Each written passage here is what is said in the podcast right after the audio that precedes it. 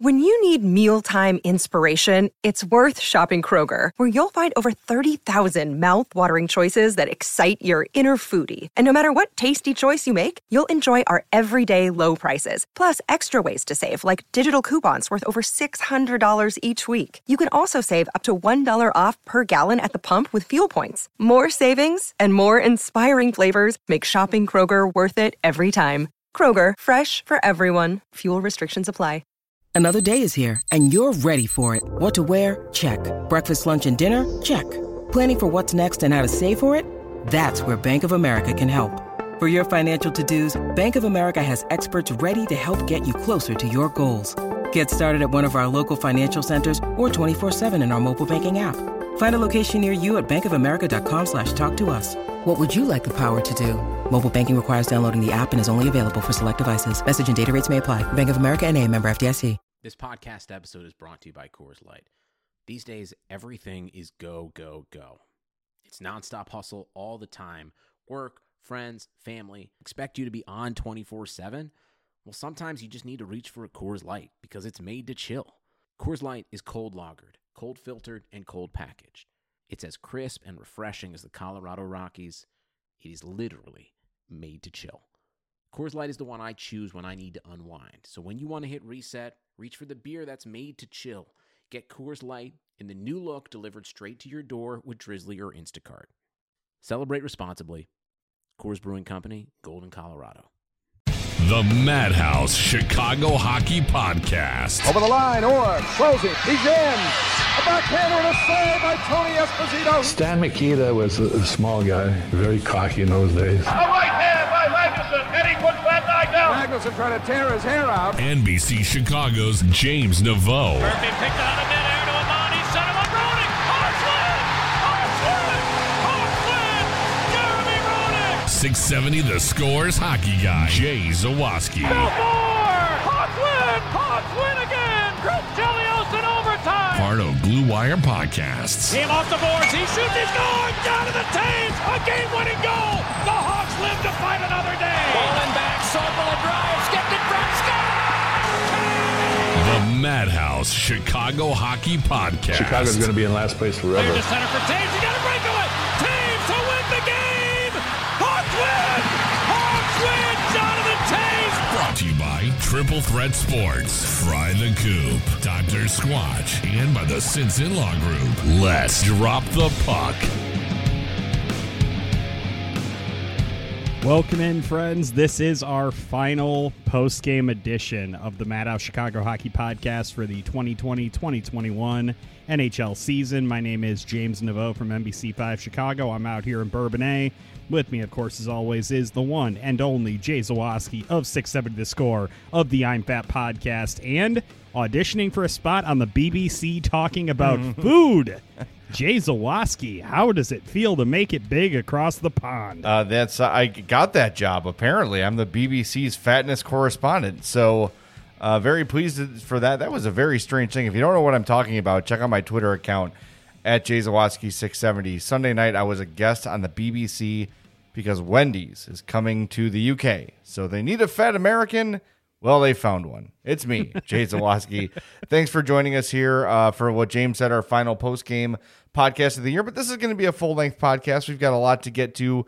Uh, we will, of course, talk about the 5 4 overtime loss to the Dallas Stars, but we got some bigger picture stuff to get into. We always appreciate you joining us. First and foremost, here's how to get in touch madhousepod at gmail.com. We're on Twitter at madhousepod, Instagram, madhouse underscore pod. Look us up on Facebook uh, at madhouse hockey chi. We've got a Patreon page, patreon.com slash Madhouse Pod. and check out our merchandise shop, madhousepodmerch.com. That's powered by our friends at Triple Threat Sports and everything Madhouse Podcast lives at madhousepod.com. So that kind of scratches everything we need to get to ahead of that. We're going to do uh, sort of a postseason, I don't want to say awards, but honors, I guess would be the way to say it. Uh, We're going to do, you know, MVP, player of the year, biggest surprise, biggest disappointment, some of those things. Uh, but first, James, let's jump right into this uh, 5 4 overtime loss. The Hawks blow a two, uh, a two goal third period lead They were up 4 2. They lose 5 4 in overtime. And uh, that whole game sort of felt like a matter of time because they were outshot mightily. They gave up 50 shots on goal in this one.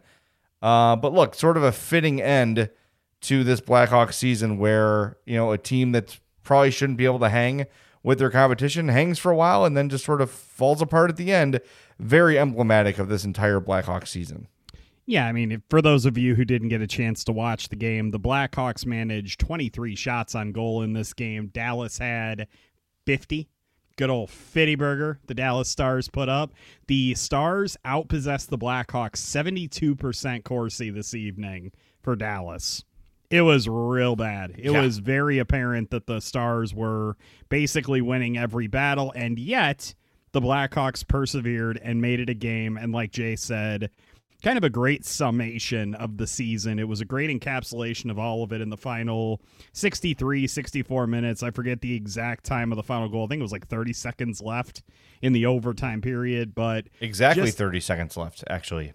way to go, me. Look at you. Um, I yeah, and it, it just like you said, perfect kind of summation of the season. You had Pius Suter had a goal and an assist in the game. Alex DeBrincat had a goal and an assist. Seven straight games with a goal for DeBrincat to finish up the season, so that was pretty impressive for him. And then Vinny Hinostroza had a goal too. So basically, about all this game was lacking was an insane goal or assist from Brandon Hagel, and that pretty much would have been the totality of the experience of the Blackhawks season. Well, the other thing is Patrick Kane held scoreless for the first time in a while. And I remember they've mentioned this a few times during the year where he has more multi point games than scoreless games. So a two two assists from Patrick Kane would have made it typical too. But um, yeah, this was just kind of that game.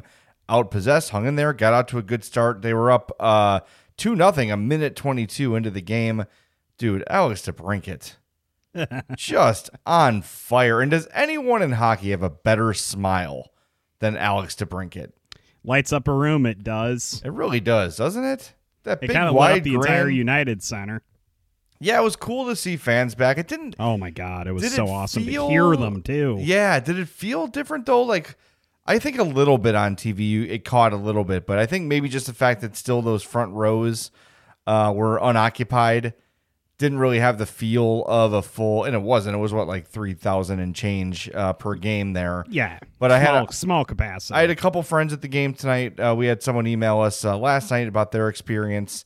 Um, but so you know, positive. Good to see fans back in there for you know the last two. And and look, next time we see the Blackhawks take the ice, chances are that United Center is going to be full, back to capacity, and uh, can't wait to see that. Can't wait to hear that. Can't wait to feel that. And you saw, especially on Sunday night, how meaningful that was to the players to have fans back in the building, even just a few, right? Even just mm-hmm. the 3,700 or whatever it was, you could see how happy the Hawks were to have fans in the building again. Well, yeah, I mean, you came obviously you came back to the United Center, and it was the only stadium in the league that didn't have the fans allowed. Or sorry, not the only stadium in the league, the only uh, stadium in the U.S. that was not allowing fans up until the Blackhawks uh, made that change this week. So every time these guys went out on the road, they were experiencing crowds, and they were kind of getting you know the hatred and whatever from the limited crowd size that they were encountering in those different arenas. But then they'd come home, and it was all artificial crowd noise and everything. And you can you always know the players will always bring this up and i'm sure that many fans kind of suspect that they're just paying lip service to fans but you know what i think the players do genuinely love the support that they get at the united center and how loud that building is and obviously it's not quite the same when you only have three or four thousand people in the stands but at the same time just having that live actual loud support it does mean a lot to those guys. And to a man, every single one of them, including Jeremy Colliton, brought that up in their pressers on for, uh, after uh, Sunday's game. And it was just very clear how much it meant to them. And honestly, it meant a lot to me too, because it was really cool to finally kind of get that vibe of a, you know, a hockey game with fans in the stands. It's something that we had missed out on for 14 months at the United Center. And it was so great to welcome that back. I really enjoyed it. Yeah, and not to get all sappy, I think though an, an added element of it too. I think a lot of Hawks fans and and me and, and I'm not sure what you did on Sunday for Mother's Day, but yesterday was the first time where we had a normal family party again. Like Yeah. all of my wife's aunts and uncles are vaccinated, you know, so we were all able to get together. We were all able to have a normal Mother's Day with, you know, no one wore a mask. We were all together. And then to mm-hmm. be able to watch a Hawks game with a crowd, like all these little milestones were clearing, right? As people, uh, it's hard to not get emotional. And I think, you know, everyone has sort of handled this pandemic differently but I think every it's been a trauma for everybody, right? And some people process it differently. Some people process it day by day. Some people will process it when it's over. Some people will process it down the road from now. But for it's been hard for everybody. So I find myself kind of as I feel something or experience something that seems normal again, that's really when it strikes me how abnormal everything was, right? Like I don't think I was having a super hard time with it um you know throughout covid. Because i'm an introvert like me staying home is not a big deal. Like I, I don't mind that. But now that i'm experiencing normal again it's making me sort of look back on this whole thing as god this sucks. And god it did suck. And i'm glad you know we're, we're getting hopefully to the point where things are going to be back to normal or at least something resembling normal soon I'm going to say something that's pre- potentially going to shock you and all of our listeners. I am an extrovert. This pandemic has been really, really rough for me because I'm such a. I'm a person who loves a conversation. I will strike up a conversation with anybody. I know my wife is driven absolutely nuts because whenever I'm at a bar, I always end up yakking about sports with some random dude, and she just is sitting there looking at me like I have 14 heads. So this this pandemic for me and just kind of the adjustments obviously that it necessitated in my behavior was uh, really hard to adjust to a lot of the time. And now that i'm fully vaccinated now that i'm two weeks post-vax and i've been able to go out you know to bars and not feel self-conscious about it gone out to eat a couple of times uh, just all that stuff it feels so normal to me now. Like it just feels like a giant relief, like something's been lifted off my shoulders that I finally am able to go do those things again that have given me such joy throughout my life and seeking out conversations and new friends and new people. And it was just such a massive, uh, it screwed my mind so bad, especially early in the pandemic, just literally not being able to see anybody or give anybody a high five, even or a hug or whatever. And it just, it's been such a relief, like to go to my mom's house last night for Mother's Day and to hang out without masks on, to hug my mother for the first time in God knows how long, and just all those little things. It's been such an emotional time for me. And like you said it just is one of those things that you kind of take a step back from it while you're doing it and you realize just how different life really has been because of this pandemic. And I know we're not out of it yet. There's still stuff that we have to do to you know for precaution's sake and all those things. But it just it felt like such a relief to be able to go out and do those things again. And as an extrovert I'm so happy I'm 2 weeks past that vax man. I was pretty much at my breaking point, I think, from all of that stuff. Well, I'm glad you have it. If you haven't had it yet and you're on the fence, I you know I don't want to preach, but let's let's get it. Let's help each other. Let's you know trust the science. I've got it. I'm good. James has it. He's good. Everyone I know in my life has gotten it, and they're good to go. So don't be afraid of it. Uh, trust the science, trust the scientists, and get that vaccine so we can all get back to normal. I'm full And- 5G now, buddy. My tail is coming in beautifully, by the way. Uh, but just you know, imagine you know you're eh, I don't know I it was sort of rushed. However you feel about it, just imagine everybody back at the UC high five and hugging after goals, and you know it's going to be great. And I, I didn't expect the podcast to go this way, but I think it's probably in a lot of people's minds. Seeing the United Center, you know, with some fans in it, and with Mother's Day yesterday, it's kind of a a milestone we've reached. And uh, you know what's great about you being able to go out to restaurants, James, and me too, is you get to buy my poor boy for the bet Oh, you yes. lost uh, in our preseason oh, yes, bet. the bats. Oh, boy. So you bet. I listened back to the uh, episode where we made our season predictions, and the bet we settled on was if a Hawks goalie finishes with a save percentage over 90, you owe me a poor boy from Marishka's. Yep. Just to- for the record, season over. Kevin Lankinen, 909. Malcolm Subban, 90 on the dot. Collin Delia, 0.903. So if my math's correct, you owe me three poor boys. if that's how you want to operate this, then that's totally fine. I think that that's fair. And it cracks me up how close that ended up being with all of them. How about is it? actually really funny. And I wonder. So I saw the Delia ones. I wonder if that considers tonight's game, but uh, I don't know. But anyway, uh, funny. But the other one we made was, I think it was who would win. Who would The it was who would finish higher in the north between uh, Toronto and Montreal? I had Montreal, you had Toronto. That's Four poor boys. Yeah. Four. Um, I'm writing four poor boys. I owe J- I owe Jay a lot of sandwiches. I Hey, guess man. that uh One Ooh, day here's out, do, one day out with us, one day out together will be worth it. You, you can get Well- one, one poor boy's fine. Well, and uh, you know what? How about this? I will. I'll pay for the other three poor boys by treating you to a round of golf at Shamrock. Oh, that's a great deal. I appreciate that. And uh, we do want to thank, by the way, uh, Marishkas, who's been with us since the beginning of the Madhouse podcast.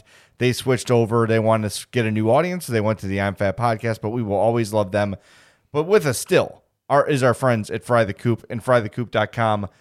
Westmont, Elmhurst, not Westmont, Westtown, Elmhurst, Prospect Heights, Tinley Park, and Oak Lawn. Go get your happiness at Fry the Coop. It's the best Nashville hot chicken you'll ever have. Nashville hot chicken sandwich. They've got the tenders, the donut chicken sandwich. Yeah, you heard me. The donut chicken sandwich, the chicken and waffles.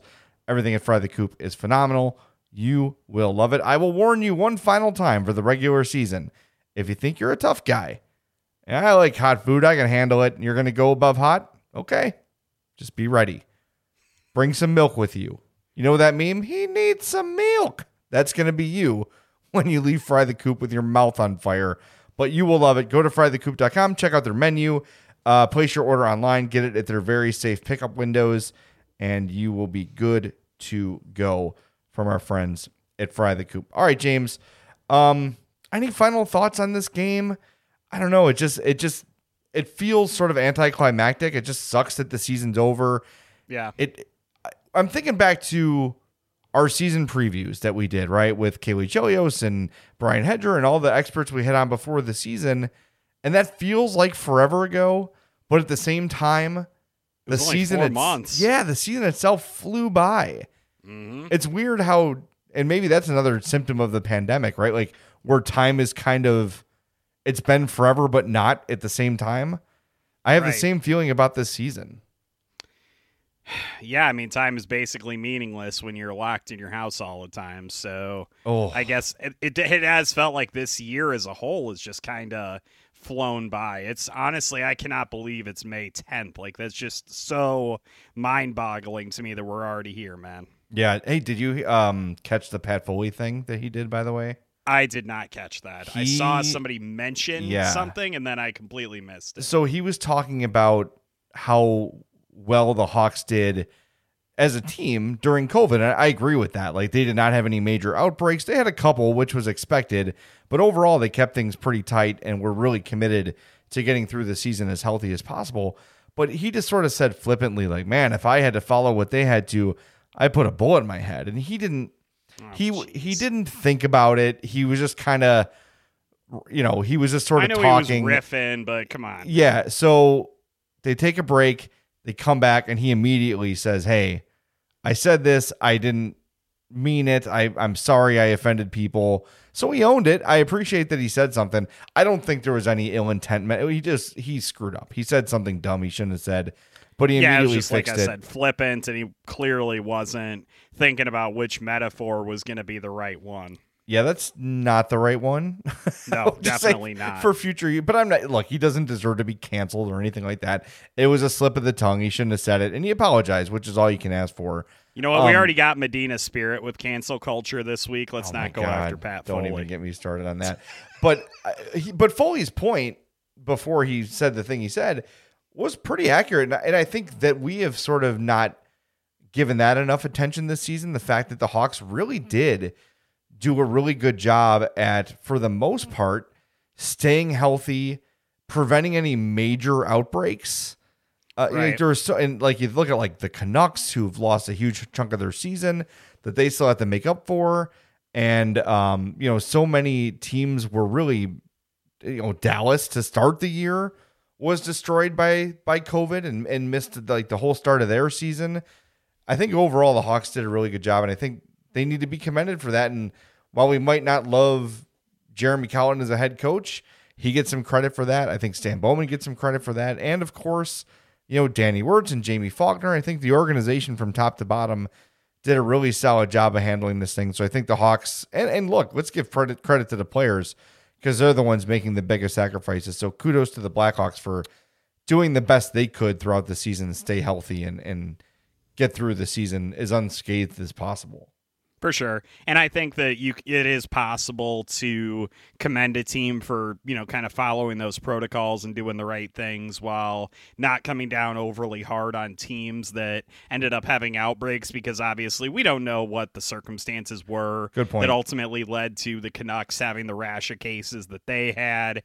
It could have been something, you know, completely innocuous that ended up happening with that. So I think that it's very careful that we while pra- while we praise the Blackhawks make sure just as fans we're not kind of bad mouthing and running down other teams. Not saying you did that, Jay, but obviously I've seen that in the Twitter sphere and just uh, that's kind of an easy thing to do, but just uh, exercise some caution. You can do all the right things and still get this virus. So Yeah. I do want to commend the Blackhawks for that for sure. Thank you for saying that. That was important that that be said because I don't think that, like you said, it doesn't mean the Canucks did anything wrong. It just means that they they, they got hit harder or they caught it later or whatever. And and Yeah, and these as- and these variants are just nothing to screw around with, Yeah. man. They especially that UK variant is so much more contagious than the other ones. It's just it's so easy. If it gets a foothold, it can be really challenging and obviously the Canucks found that out firsthand. Yeah, it's it's rough. It's rough, and uh, like we started this thing. Let's hope that you know people start getting vaccinated. We get over this hump, and we can put this thing in the rearview mirror sooner than later.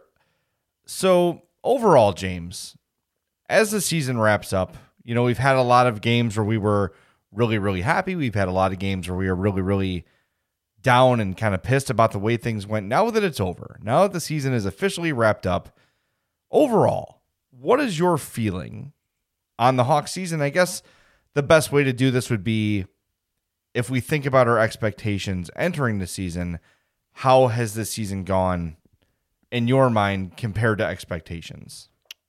Um, I think that going into the season, you kind of had two sets of expectations, right? You had the expectation for what you were going to see on the ice in terms of how competitive the Blackhawks were going to be and if they were going to compete for a playoff spot. I think before the season started, we kind of had them pegged as a team that was going to be in that four, five, six range that they might hang around if things kind of broke the right way for them. And I, forgive me if this is obviously revisionist history or correct me if it is but that's kind of where i think we had had them pegged was kind of in that area. And i mean that ultimately is kind of where they finished up. So i, I think that we pretty much had that part of it nailed. I think that obviously there is some disappointment with just how well they had been playing and how high they had ended up climbing in the standings to basically be a non factor for the final five, six, seven games of the regular season was slightly disappointing. But when you look at where our expectations were at the beginning of this whole thing, I think that it pretty much ended up being the way that we thought that it would be, where they just didn't have the firepower, they didn't have the defense to quite be a legit you know, high caliber playoff contender. And I think that's where they ended up. So I think that probably I would argue those expectations were met. I think that that's probably going to be the best way to put that. And then the other thing is obviously what was going on in terms of their development because you had to mm-hmm. end up having that kind of be a yardstick for where the team was going because of what Stan Bowman and the organization had kind of put out there into the bloodstream during the preseason of this being a rebuild. This is what they're doing. This is kind of the plan that we have in place. By that metric, I'm, and obviously, Jay, feel free to disagree with me on this if you want by that metric, I'm going to say that this season, even with the emergence of Brandon Hagel and even with the solid play of Kevin Lankinen in net, and I thought the decent season of Pius Suter, from a development perspective, I just can't give them a great grade this season. I don't think we saw enough progression from some of the players on the team. I know that Dominik Kubalik had 17 goals this season. I still wish we would have seen another step forward from him in his game. I still think they're like Dylan Strome is another guy that just I saw absolutely nothing out of this season. Uh, Philipp Kurashev had a good start, kind of fell off towards the end. Didn't really like what I saw out of him.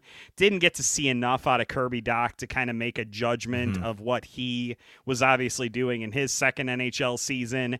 I, I just I think that the progression just isn't quite going fast enough.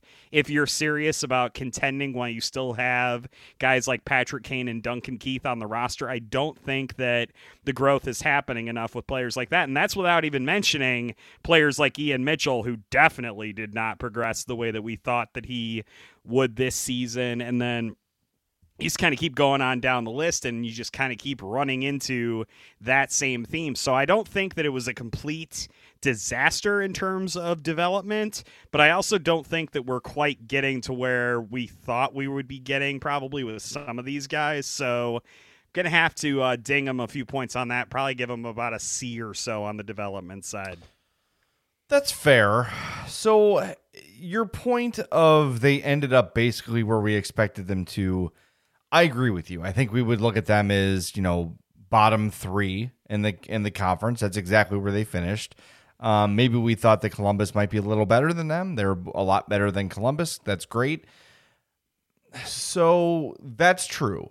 That the ultimate result was about what we expected. I was not convinced that they would commit to the youth as fully as they did well, as fully as they had to. Let's be honest about that. Yeah, but there were some opportunities to maybe like if they wanted to, they could have brought in some veteran help, right? Like they they had some some chances to add some help if they wanted to. Instead, they did commit to going young. They committed to giving a ton of guys looks this season. So I'm happy with that. So if you had told me like this many guys are going to debut, this many guys are going to score their first NHL goal, etc., and this is where they'll end up, I would have said, okay, that's probably better than I would expect, knowing all those things. Okay. But your point's correct. When I go into it, looking at it from an individual development standpoint, I do think there's something to be desired here. Yes, Alex DeBrincat has turned into an excellent two way player a, an elite goal scorer, ending the season with 32 goals. The team played 56, but how many games did he play? He missed a whole bunch with COVID. So he's on just a tear goal scoring wise. You would you believe me if I told you Alex DeBrincat only missed four games?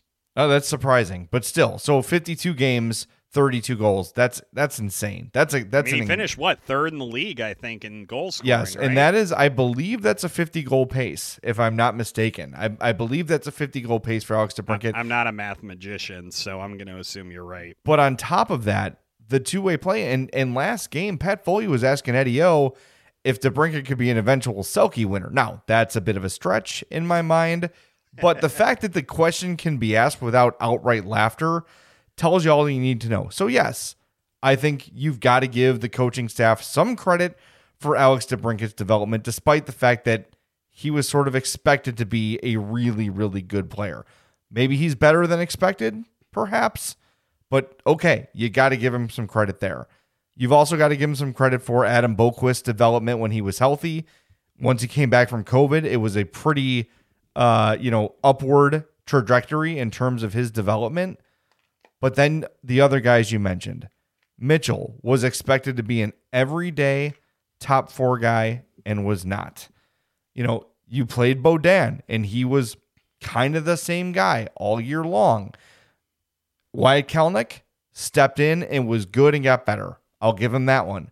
Right. But just overall, there weren't these big jumps. Even in Boqvist, there wasn't a huge jump he just sort of closed the gap between okay, he looks good or he looks terrible. It was more good and less terrible. And but, you got to remember he was a number eight overall pick in the draft. It's not yes. unfair to assume that he's going to be a top two or three defenseman in this league based on that. Well, and if he's not, that's an organizational failure. Either yeah. drafting him or developing him or both. If you don't get him into a top two or three defenseman, then that's a failed draft pick, right? So that's a whole thing. And I, I don't want to, I don't want, I don't, I don't think what I'm saying here is that it was a failure by any means. And I think maybe part of the reason the development stalled for some guys was because so many young players were called into action with Dahan going down and Shaw going down and some of those veteran spots you were relying on. And Jonathan Toews And- not playing a single game. Of course. And and you were Yeah. counting on, okay, maybe we'll develop five or six guys this season. Instead it became eleven or twelve guys, and that's that's kind of hard to do all at once. So I'm not I'm not saying it's a total failure. I'm just saying that again, like we said at the end of last season with Jeremy Colliton, it sort of remains to be seen how good he is at developing uh, a player and a team. And and I think you know next season, as they get healthy, from everything they've said, the expectation is Toews will play. Doc should be ready to go. Alex Nylander will be ready to go. Uh, they'll be much much healthier next season. And you've got a year of hockey under these guys' belts, so that fatigue of the long NHL grind should not be as devastating on a lot of these guys as it was this year. Because you had Ian Mitchell last week just say, it's tough. It's a grind. It's really hard to go through a season this long. We've never had to do anything like this before. Not to mention the games close together, not to mention the stuck in the hotel room thing. This was a grind on everybody, especially the rookies. But next year, all bets are off. If we don't see major jumps in development from a significant amount of these prospects, then we've got some real problems to discuss. And I think the contract extension for Colliton is kind of indicative that that's the organization's uh, kind of viewpoint of it too. That they think they gave him the extension through the end of not this coming season, the season after. God, it's so it's so weird to talk about the 2021-22 season as the upcoming season. But anyway, I think that's kind of the expectation. I don't think they would hesitate to fire Jeremy Colliton if he does struggle to develop guys next season. I think that that's something that Stan Bowman or the organization would be willing to do. Um, so that that I think it was kind of baked into uh, Jeremy's contract when they signed him to that extension. You know, speaking of getting healthier, um, there were two articles written at least today about Jonathan Toews. Barry Rozner wrote one for the Daily Herald. There was another one in the Athletic today. When do you think we're going to hear from Toews? Do you think it'll be after the cup is won? Do you think it will be before training camp next year? What do you? I don't know. We don't really know, but what do you think Right. the timeline will be for actually hearing something from Toews? My guess would be sometime over the summer. I think it'll kind of be one of those things. You remember we didn't hear from Corey Crawford for the longest time, mm-hmm. and he ended up coming to Blackhawks convention and addressing the media and kind of talking about some of the stuff that he had been going through. Maybe it would be something to that effect. Obviously, I don't think the Blackhawks are planning on doing a Blackhawks convention this year. Maybe they'll do some kind of a virtual thing, but I'm wondering if maybe in kind of conjunction with that, if maybe we either hear an update from the Blackhawks or we hear an update from Jonathan Toews. That could be something I could see happening. Yeah, I would think. I mean, obviously before camp, but that that does seem like maybe kind of a midsummer thing as guys start to return, guys start to work out officially or unofficially. Uh, maybe we'll hear from him. I, I I don't know. I thought it was odd today that there were so many specific things written about Toews and Barry Rozner's thing. I don't know. It was written in the past tense, which I don't know if it was. I don't know really how else he could have written it, but it felt like a goodbye. And I'm, I'm not, I, I want to be clear. I'm not speculating anything, but just reading it made made me feel like, oh, is he gonna? Boy, there's like an actual possibility that he might not play again. Yeah, I mean that's obviously that's a possibility. We all do kind of have to be prepared for, no matter how optimistic we feel that he's going to come back. I mean that's obviously we know nothing at this point, so And tru- you kind of do have to prepare for any possibility. And and that's the truth. And James, I'm sure you get this too, where you're you know you're w- with family or you're out in public and people are like, all right, what's really going on with Toews? I'm telling y'all, we do not know. Nope, and I- absolute radio silence from the Blackhawks and everybody connected to them. No one has whispered a word about it. The other thing is anyone who claims to know, unless it's from Jonathan Toews or Stan Bowman, they told you directly, they don't know either. Yeah. most people are making crap up, and uh, the rumors are running wild. We've heard all the rumors. Uh, we've- not given them any oxygen on this show for a reason. nor will we, right? Because there's, as far as we know, there's absolutely no truth to them at all. All right, James, let's take a timeout. We come back. We're going to do our postseason honors for the uh, 2021 Chicago Blackhawks. Can't even say 2020, 2021. It was just 2021. Yeah. But first, I want to tell you about our newest sponsor, Kent Sinson of the Sinson Law Group. After over a decade of prosecuting homicide cases and as an assistant Cook County State's attorney, he opened his own firm over 20 years ago, and he specializes in all forms of personally personal injury cases. He is a huge hockey fan. He's a, a huge Hawks fan. He's a Madhouse podcast listener. We love having Kent as part of things. So if you have an injury situation, some sort of vehicle accident, an accident at work, a medical accident, some sort of malpractice, hit up our buddy Kent Sinson. His firm's results speak for themselves with millions recovered for their clients. The Sinson Law Group charges no fees unless they win for you.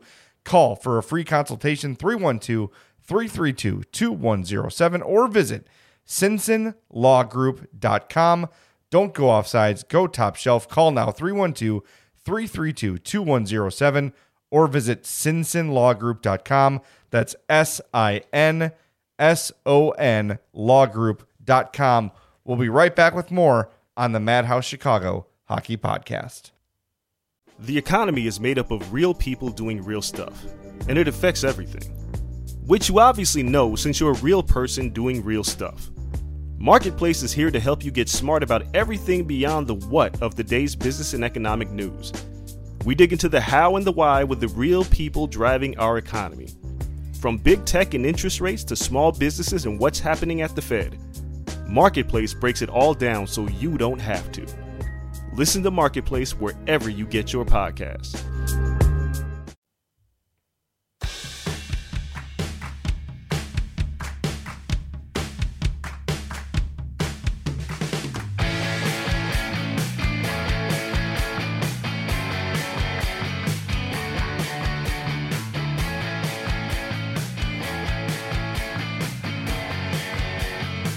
Welcome back in, friends, to the Madhouse Chicago Hockey Podcast. We're talking about the conclusion of the season for the 2021 Chicago Blackhawks.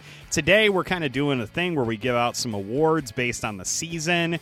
Our next podcast is actually going to be slightly different. It's going to be about our expectations and our questions heading into the off season. So, we're kind of splitting the season breakdown podcast into two different parts. Hope you guys are okay with that. And if you're not, well, too bad we're doing this for your uh, listening enjoyment, and we get to make the calls around here. So, boom, power trip. Wow, that was unnecessarily aggressive.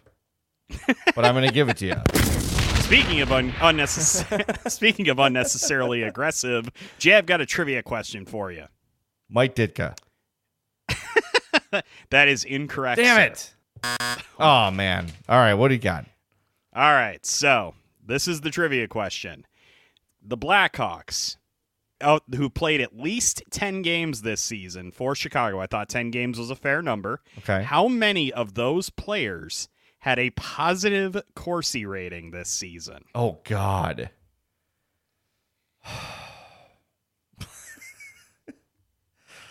wow. I'm going to say three. The answer is indeed three. Can you name which players had the positive Corsi ratings? Hold on, wait a second. You hit it right on the button there, Jay. Thanks, Stan. Um, okay, You which better not three? be cheating, or else this just I'm not ruins the cheating. entire How dare you? How dare you, sir? You just wanted to play the stand drop. That's all it was. You hit it right on the button there. Um, all right, I'm gonna say DeBrincat.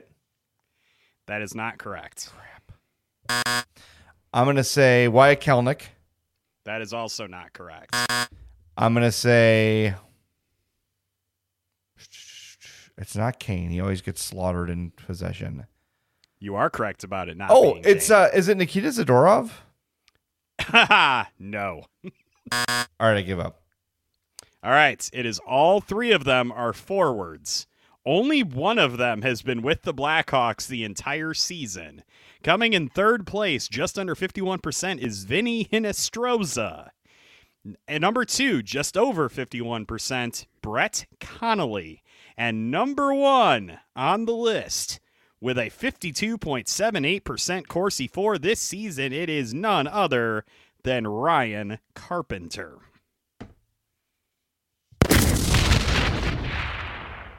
Very important, Blackhawks.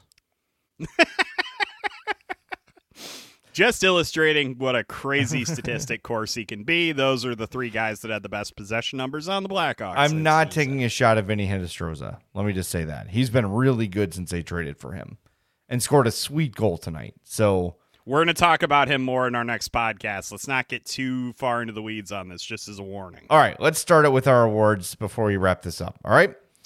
Yes. First category most surprising player.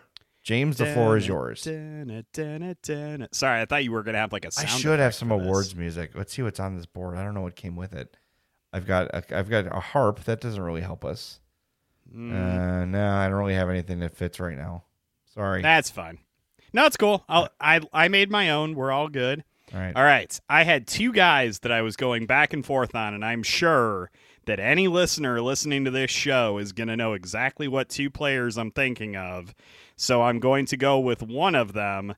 It's Brandon Hagel to me. I thought that he was a guy who could potentially fill a role for this team, could maybe do some stuff for him. Didn't really have the highest of expectations for him this season.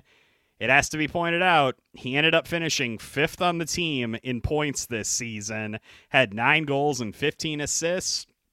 I got to give it to Brandon Hagel. That dude made massive impacts all over the ice wherever he was. I think that he has a really bright future on this team as kind of that third line guy that they've really been kind of looking for that can jump up to the top six occasionally when needed.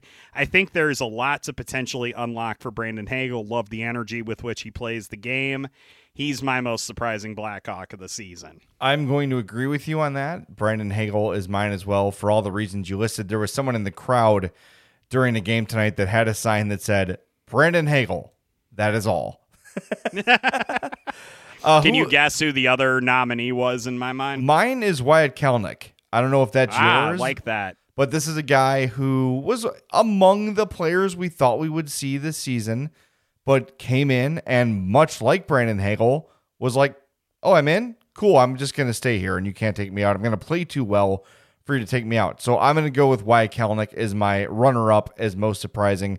I was really impressed with him. Smaller sample size than some of the other guys potentially, but I just really liked what I saw in his game, uh, adding some offense as well as defense. Uh, pretty impressed with what I saw from Wyatt Kalynuk. Yeah, and, that, and that's definitely a guy that I've obviously been tooting his horn a lot this season, and it's kind of weird I don't have him in my top two. I had to put Kevin Lankinen over him in that second spot. I think Solid. that none of us really kind of anticipated that Lankinen would grab the starter's job and completely run with it. And yeah, he had his struggles down the stretch. He ended up having a goals against average of just over three, had a 17, 14, and 5 record this season, but you got to give it up for the dude. He made some really great saves and some really big moments for the Blackhawks, had some just incredible games that absolutely kept them in the playoff race longer than they realistically should have been. So yeah, Kevin Lankinen is my runner up for those reasons. All right, next category: most disappointing Blackhawk. Wah, wah, wah. Oh, I have that. Hold on. Wait, wait for it.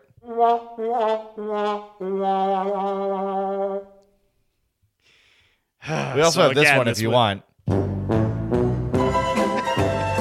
you know, you know the rest. Yeah. so this again was a two horse race to the uh, proverbial finish line. They uh, got off to a bad start and kind of stayed bad.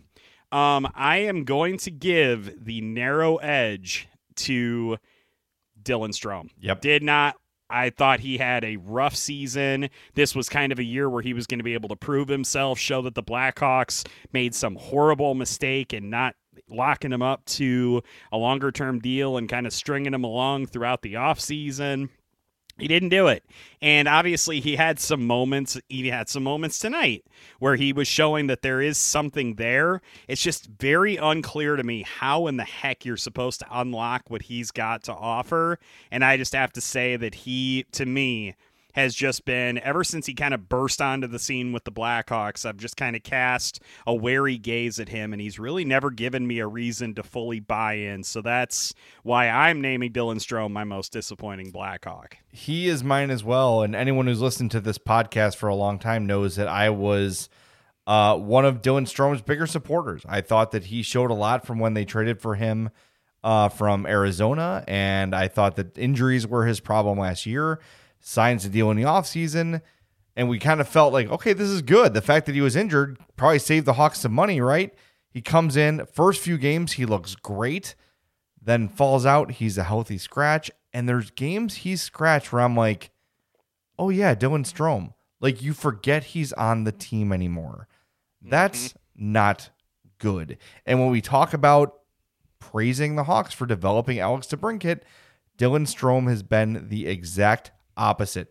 23 years old, not a not a not a done deal by any means. Room for growth still, I say. But the fact that he's become a second thought on this team, a team on a is, team that had a million injuries, a million he injuries, should have had every opportunity, and very thin and very thin at scoring forwards. This should have been a year where Strome became a key player for the Blackhawks, where he was a guy they can count in count on night in and night out to provide offense. Instead, he was a healthy scratch, and most people didn't even notice or remember that he mm-hmm. was scratched. That's not good. My dishonorable mentions in this category uh, Nikita Zadorov never took that step in development to hmm. become the de- the dependable top four guy we hoped he would be with with more opportunity here. I still think there's hope for a little bit of development from him. So if they can get him at the right price, sure. But mm, every you game getting that, four million dollars a season from me. No, I don't think so either.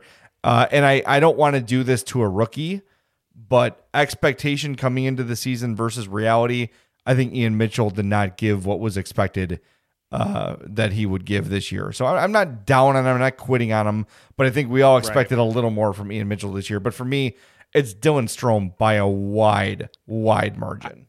And I, I did also want to say that my dishonorable mention was not shockingly Nikita Zadorov because I think that that's probably a name that's been on the minds of a lot of Blackhawk fans. It was actually Connor Murphy. I thought that he's been a guy that I've been pretty steadfast defender of. And there were just times this season where that dude looked completely lost and just was not an effective player on the blue line. And I know the Blackhawks are struggling with depth there, and he had to play with a million different partners this season. Just wasn't overly enamored with what I saw to Connor Murphy this season. All right. Forward of the year. Forward of the year to me, I thought was a obviously to me was kind of a two horse race. Um, again, I, I ended up going with Alex DeBrincat just based on the impact that he had on both ends of the ice. You mentioned his defensive prowess earlier. I thought he really worked hard at that this season, has been really doing some great things there, and is doing a really good job of not only stealing the puck, but also avoiding contact when he has the puck. And that's not something a lot of Blackhawk players can say. They ended up having a lot of neutral zone possessions disrupted because guys would shove him off the puck or put him into the boards or whatever. DeBrincat was one of the the few guys who kind of excelled in those areas. And then you add in the goal scoring and the fact he was a top five goal scorer in the NHL this year. Alex DeBrincat's my forward of the year. I agree with you wholeheartedly. Obviously, Patrick Kane led the team in scoring as he always does, was the dependable guy he always is. And, you know, they're probably nothing without him, but Alex DeBrincat just bursting onto the scene uh, with, and, uh, and, you know, I think there was a little bit coming into this year you know, were the first two years kind of smoke and mirrors? Is he not really the guy we thought he was going to be? He slammed the door on that conversation and uh, to me was the player to watch night in and night out. Uh, yeah, he doesn't rack up the points that Patrick Kane does, not just yet, but man, he's an electrifying scorer.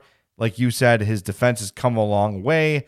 He's on the penalty kill, scored his first shorthanded goal the other night. Uh, Alex DeBrincat, to me, is the forward of the year. Let's move on to defenseman of the year. If you I'm have to trying, pick one. I'm hoping that we end up getting disagreement somewhere. And I'm really suspicious based on some of the things you've said about this guy. We might end up agreeing again. I'm going with Adam Boqvist. He had the not only the most points among defensemen on the team, despite playing 18 fewer games than Duncan Keith did, he also had the second best Corsi among blue liners on the team, nearly 49%. I thought that Boqvist made enough strides forward in his game this season to go along with both of those statistics that he's my blue liner of the year. I was very tempted to give it to Boqvist, uh, but I did not. This is our disagreement. I'm actually giving it to Duncan Keith.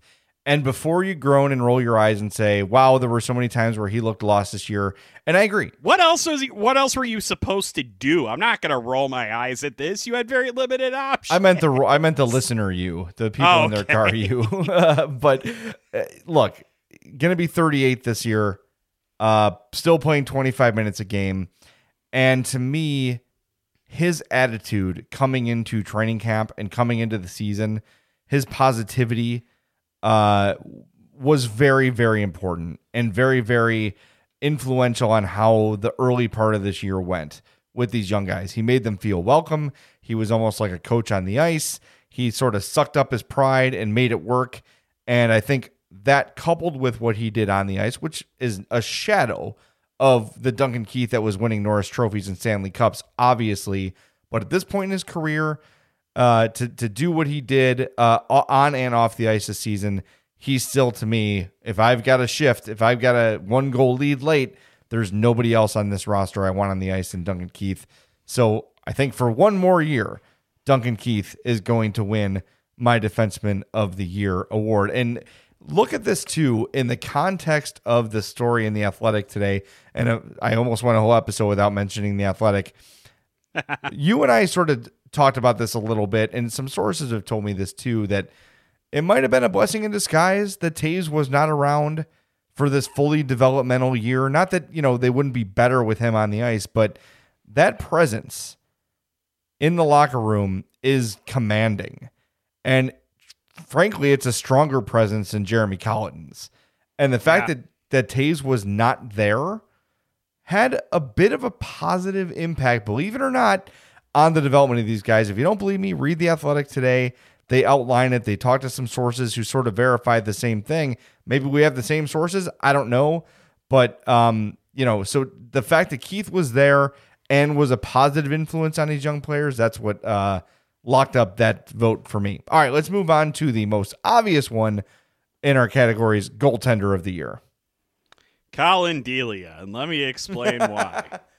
Speaking of no, positive it's attitudes, Kevin Lankinen. Who the hell else is it supposed to be? I No one. think that I honestly biggest surprise of the year. We may have been able to kind of throw uh, Malcolm Subban's name into that just a little bit because he was probably better than a lot of us had anticipated he would be. Still not great, obviously. Only had a 900 save percentage at a 3.20 goals against. Didn't have an awful season though, and I think that that was something that we were pretty concerned about going into this year was whether or not he was actually going to be a viable backup. I think he served that role. I'm not saying he's the greatest ever, and he's probably going to get usurped in that role next season. But Subban wasn't bad. But yeah, it's obviously Kevin Lankinen. Du- Dude stole games all over the place. Won 17 games. You know, had a 909 save percentage and a couple shutouts. I think Kevin Lankinen, it was very obvious, was the goaltender of the year, and honestly, had to be up there in that conversation for a bunch of other awards that were given out too. Absolutely. And, you know, you talk about most surprising, you could just say the goalies because it Yeah. was a huge question mark. And for a large percentage of the year, it was a strength. It sort of fell apart towards the end. Uh, and again, that's kind of the workload thing we've been discussing over the last few podcasts. Uh, but they were a not just a um, you know not just good, they were great for a large portion of the year. So uh, my goalie of the year, obviously Kevin Lankinen. Another pretty easy one, rookie of the year. I'm giving that to Brandon Hagel very very easily. Uh Uh-oh. Please explain why. He's just his impact, man. Every game he was doing something positive. Even if he wasn't ending up on the score sheet, he was winning a board battle. He was showing his versatility by playing on the power play, penalty kill, every role possible. He played on every line with every player. And unlike some of the other rookies on the team, like Suter, who could have gotten some votes, and Kurashev, who could have gotten some votes, Hagel did it for the entirety of the season. He was effective from his first game until the final horn in overtime tonight. Brandon Hagel was really good and a really positive influence every single game. You want to hear something kind of bonkers? Uh oh. I just I was looking up some statistics about Pius Suter, who by the way is my rookie of the year. I think that he didn't have as explosive of an impact, say, as a guy like Dominik Kubalik had in his rookie season, but I thought that he was used in a very interesting variety of roles. Jeremy Colliton clearly had at least some trust in him based on his deployment, and I think that that's something that we can kind of hang our hats on moving into next season. I did not realize that of Pius Suter's 14 goals this season, 13 of them were at the United Center. I didn't realize Really? how completely ineffective he apparently was on the road this season. I didn't know that either. Wow, that's something. I, I was looking at his splits because I kind of was just looking for, you know, some little tidbit to kind of throw out there and to kind of mention. He did not score a goal on the road. His only goal of the season on the road was February 9th, and he didn't score another one. Wow. That's so wild. That is so weird, especially in a season where the crowd didn't really make a huge difference. Just like oddly coincidental. ESPN just made me a liar, by the way. I looked at his game log. He had one other road goal this season, so it was as- the split was close, but he did have two road goals. Okay. scored one at Detroit on April seventh. Well, that's fine. The goals Way to against go, Detroit, ESPN, you dolts. goals against Detroit don't count. All right, two more categories to go. Uh, player of the year, different from MVP because I think MVP is who's the guy this team would absolutely suck without. Player of the year is when you put all the things together. Um, you know who is the who, what which player had the most meaningful season. So let's start there. Let's start with player of the year. Uh, clearly Riley Stillman, and let me explain why.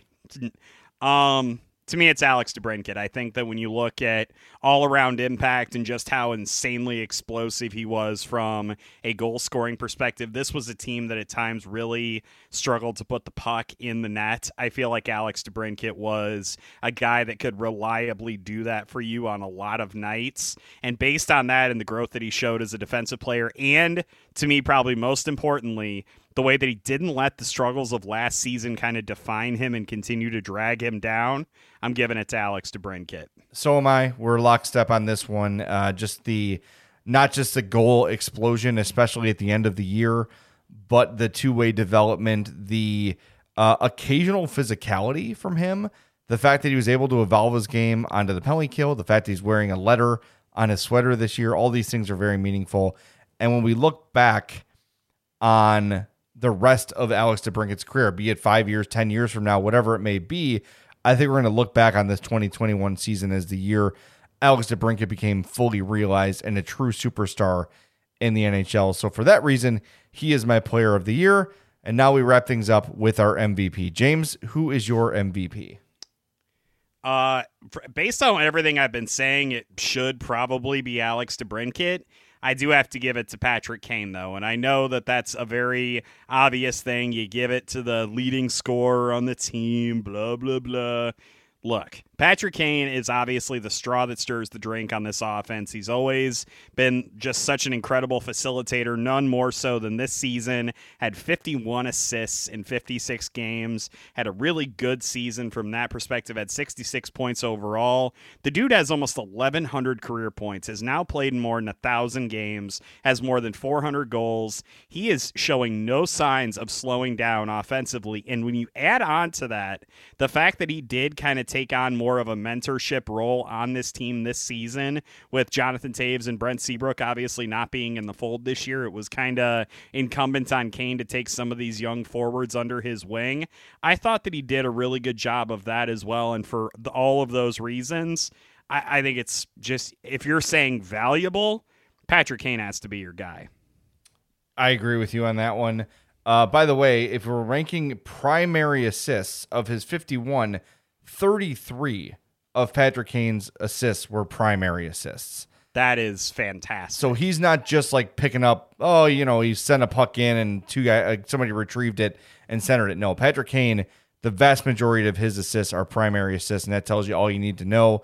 Um, yeah, only 15 goals, which is nothing to, you know, turn up your nose at, but 51 assists in 56 games.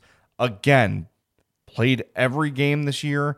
Another veteran who has bought in and is there leading by example. Yeah, there's those shifts that Patrick Kane takes off. He's done that his entire career. There's no denying that. But look, the way they deployed him this season, double shifting him, sometimes triple shifting him, playing maximum minutes most nights, uh, you've got to give MVP to Patrick Kane because without him, uh, you know, it's it's fairly obvious that Alex DeBrincat doesn't have the season he has, and none of the Hawks have the seasons they have without Patrick Kane's presence. So he, to me, is the team MVP this year for he, sure. He did have 19 multi-point games and 18 games without a point. So you were correct. He had more multi-point games than zero-point games this season. That's absolutely huge, and that tells you all you need to know about his impact on the Blackhawks this season. Look, it's no surprise that dude has been um, the among the best Blackhawks his entire career. You can always argue, you know, year to year, him or Toews, you know, back or forth. Uh, but Patrick Kane just continues to blow my mind. And just like you said, no signs of slowing down. By the way, before we wrap up, James, I got to tell you a story. We haven't mentioned Dr. Squatch yet. I was at my parents' house on Saturday, did Mother's Day a day early, and there's an empty container of the Cool Fresh Aloe on their counter. I'm like, what's with the empty soap? Are you just like keeping boxes? Are you recycling it? They're like, no, we want to remind you we need more. We need more Dr. Squatch and show us how to order it so you guys get the credit. I'm like, great. All you have to do, you go to drsquatch.com. When you're ready to check out, you enter that promo code MADHOUSE20 and you'll save 20% on your order while helping the podcast at the same time. That's what my mom and dad did. That's what you should do too. Go to drsquatch.com, pick out some soap, pick out some shampoo, conditioner, the beard oil, the deodorant. I absolutely love the deodorant. Can't live without it. They've got toothpaste, they've got cologne, they've got candles. If it smells good, if it's natural, if it goes in your body, it's available from Dr. Squatch and drsquatch.com. So again, drsquatch.com, fill up that cart, enter that promo code Madhouse20. You'll save on your order while helping the podcast at the same time. And we always appreciate it when you help the podcast. We like that. That's one of our favorite things. With that, we're going to wrap things up. And don't worry, just because the season's over, we're not going anywhere. We're going to do some hot mics. We're going to do another episode this week where we elect our bandwagon team for the playoffs. Uh, yep. We're going to be doing a podcast at least once a week. Look for them maybe on Mondays. We're still kind of working that whole schedule out, but we're not going anywhere. We'll be here f- for you at least once per week until the next season begins. There's going to be a lot of Blackhawks news to keep up with this offseason. And funny enough, some of our biggest episodes happen in June and July around the draft and around free agency. We are going nowhere. We want to thank all of you for tuning in religiously as you've done for the past, what, six years now, James? Has it been? Yeah, six seasons, brother. We want to thank our sponsors Triple Threat Sports, Dr. Squatch, Fry the Coop, uh, the Sinson Law Group, of course, Marishka's, who's been with us forever. And uh, like we said, most importantly, you for listening, for telling your friends, uh, for subscribing, for rating, for reviewing, all those things. You want to do us a favor at the end of the year? Go leave us a five star review on Apple Podcasts. That would be the most helpful thing you can do. We would greatly, greatly appreciate that support from you. So until we meet again later this week, for my partner James Neveau, my name is Jay Zawaski. This has been the Madhouse Chicago Hockey Podcast. The Madhouse Chicago Hockey Podcast was brought to you by Fry the Coop, Triple Threat Sports, Dr. Squatch, and by the Sinson Law Group.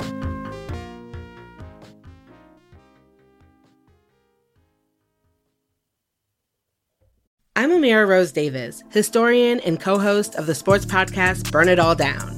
And now I'm hosting the new season of American Prodigy, all about black girls in gymnastics.